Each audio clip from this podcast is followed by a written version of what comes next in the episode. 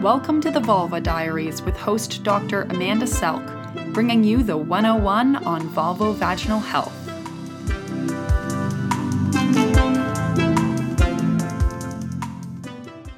So, today we're going to talk to Dr. Martha Goetsch, who is a long term clinician and researcher in vulvar conditions.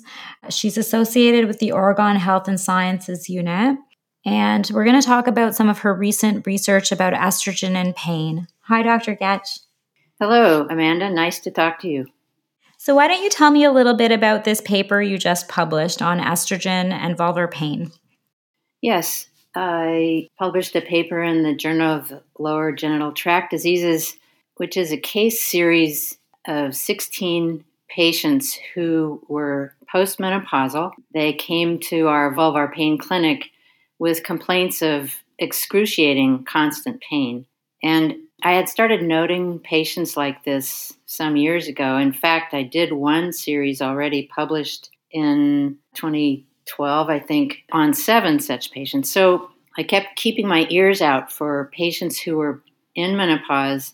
I started realizing that another thing to ask was whether they still had ovaries or whether the ovaries had been removed early such that they went into menopause prematurely and then whether they were given estrogen supplements in their menopause years. So I came to realize that there were enough patients to try to keep track of them and write them up. So these were two different articles that were case studies, case series of patients.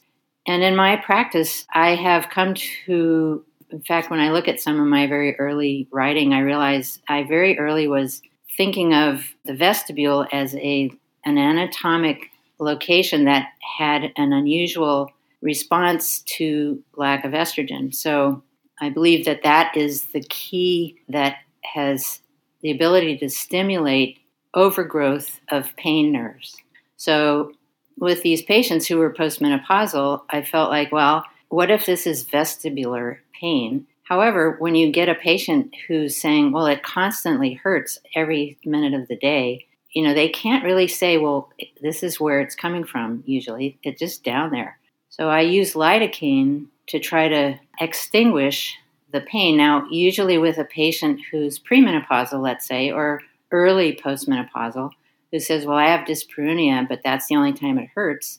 You can typically use lidocaine for one minute, two minutes in the vestibule. You hold a soaking wet couple of big swabs against all the tissues there then you touch test again. And very usually the pain is extinguished by those few minutes of lidocaine. Well, with these patients with severe pain, I felt like, well, if it took them years to get this bad, and if it is vestibule, it's going to take more than two minutes of lidocaine. So I would put on a couple minutes, I would take it away, and I would ask them, okay, is it still hurting the same way? Then I'd put on two more minutes, up to like eight minutes of lidocaine. And typically with these patients, there was a diminution of their pain, or they'd sit up and I'd say, Well, okay, think about this pain you were telling me about when you were first describing it, and is it there? And they would say, No, it's not.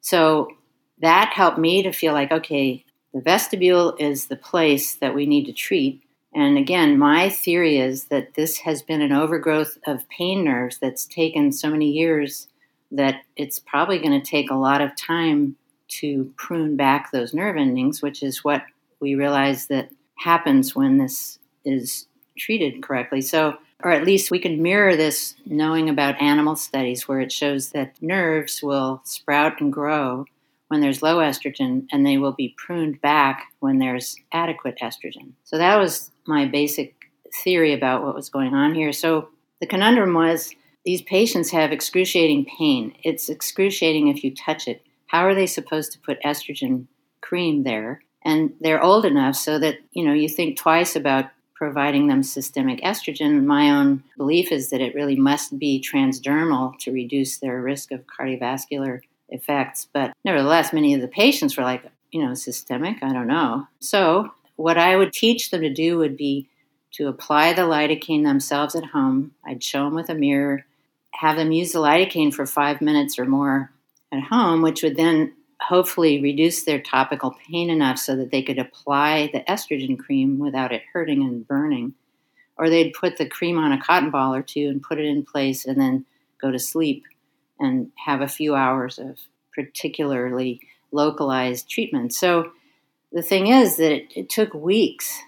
It took actually two to four months before half of the patients were noticing some days free of pain during the week. So I had to be pretty firmly a believer of my own theory, which I am. so, yeah, 16 of the patients are in the report.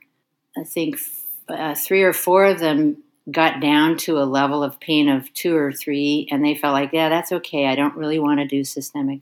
A lot of the women started with the topical estrogen, and then that wasn't necessarily enough, so then I added patch estrogen, or some of them just went right to patch estrogen. The, the ages varied. There were a few women who were just a few years into menopause having had their ovaries out, and then there was an 84 year old who'd had four years of what she called blowtorch pain. So, in these patients, usually use your topical estrogen every day? Yes, I felt like the way we are, you know, authorized, so to speak, to use estrogen cream is for the purposes of treating atrophy. And that's been the prevalent theory about this pain, but I don't believe that's the case. I mean, there is atrophy, but I don't believe atrophy itself is a pain syndrome.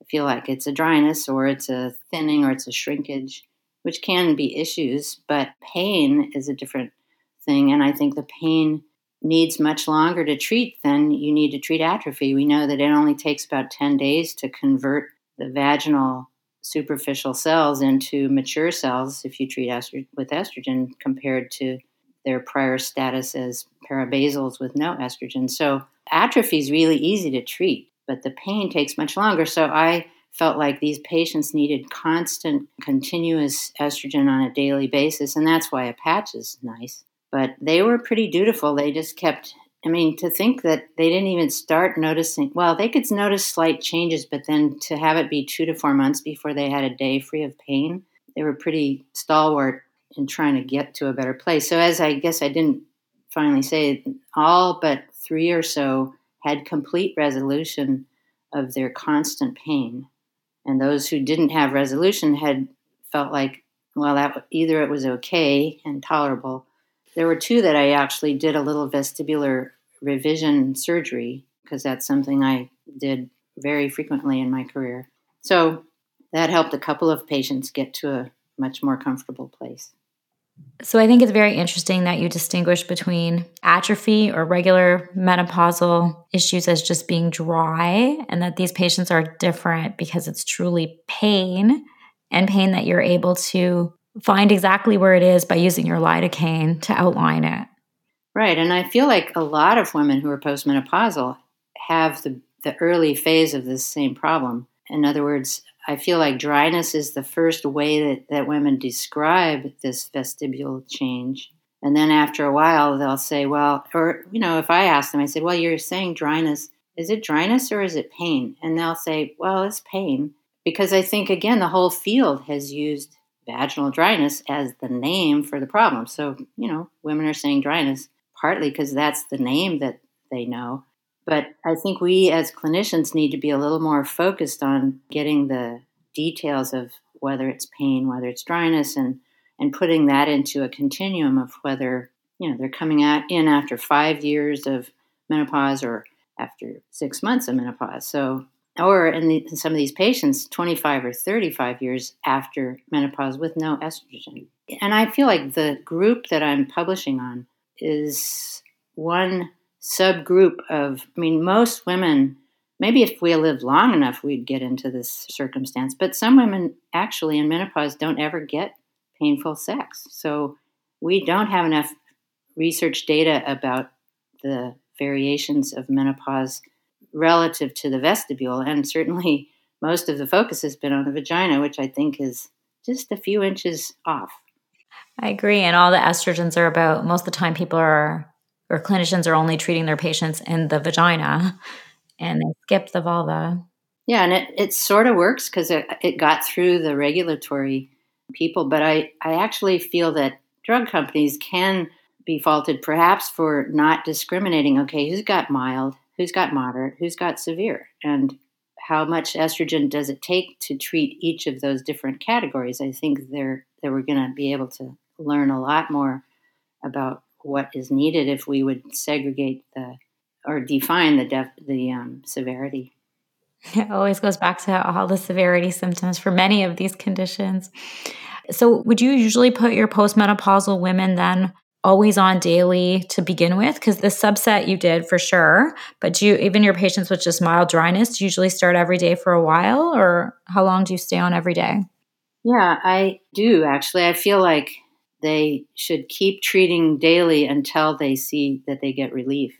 And that would sort of solve the question of how long should you tell them to do it? I mean, it is expensive, at least in the US, it's expensive therapy. So women don't want to just use it willy nilly. But I think a lot give up because they don't get better on the use it every night for two weeks and then downshift to twice a week. I mean, that just doesn't treat everybody.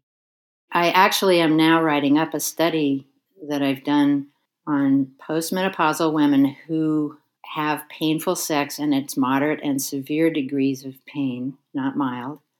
And I had them use estrogen cream, estradiol cream, to the vestibule applied as a cream every night for 90 days. Because I wanted to see how, how many got better in a month, how many got better in two months, you know, because from clinical experience, I feel like two weeks, it doesn't do it. So, um, and what I was also concerned about is how much is absorbed you know, in the vagina, actually, you can absorb enough to change the average systemic level a little bit. And so the field is going towards let's do lower estrogens, lower estrogens, let's see what we, because of safety issues. So I tested all these women in serial fashion with four different blood draws. And I have presented this in abstract form. The estrogen levels stayed very, very low. They stayed in the real menopausal levels, they were even lower than what has been published about vaginal absorption. So, I actually, in my clinical practice, have said treat yourself every day until it's better. And do you tell them about your study when they have their fear when they go to the pharmacist or fear from Google that they can't use all this estrogen? Yes. Prior to being able to know my results, I would caution patients that I have no reason to believe from patient reports. For instance, you know, you always, I always ask patients, okay, did the estrogen cream cause you a little more in terms of hot flashes or sweats or anything? Or did you have any spotting? Or did you get breast tenderness?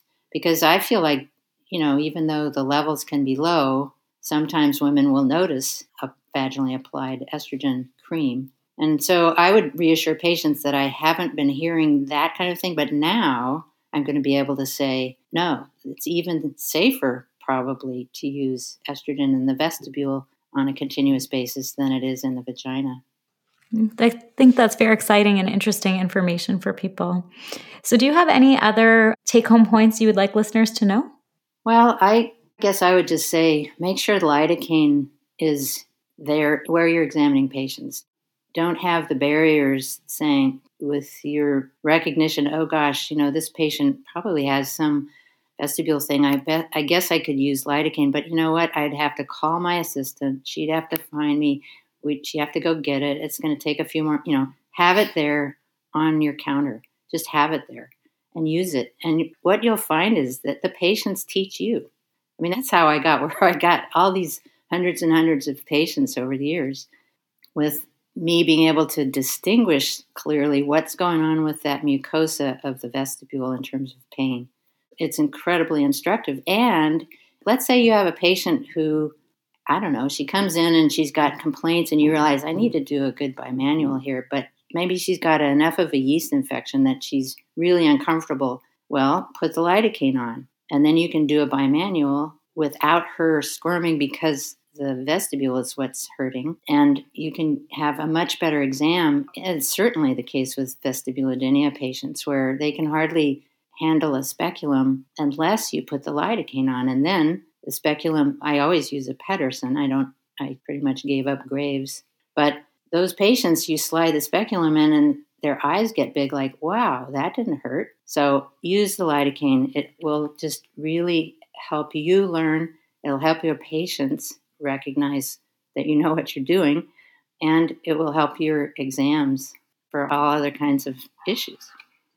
Everyone should have lidocaine in their clinic. Do you use 2% or 5%? Oh, I use 4%. 4%. Okay, there you go. Canada, we usually have 2 or 5, but 4% I think is the more common American number.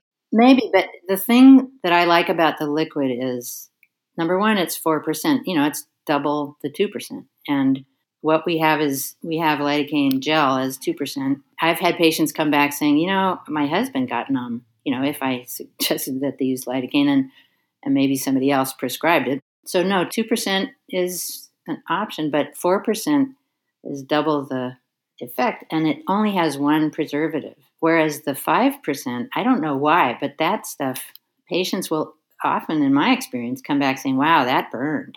And so I, I think it can be the, the multiple preservatives in ointments and creams. And in the liquid lidocaine, it's only. Uh, now, we, as with many things in the US, the price has gone bumping up and up and up. I mean, it's ridiculous. 15, 20 years ago, it was $8.50 for 50 mil a bottle. Now it's $60. And actually, that was a few years ago when I just called to see.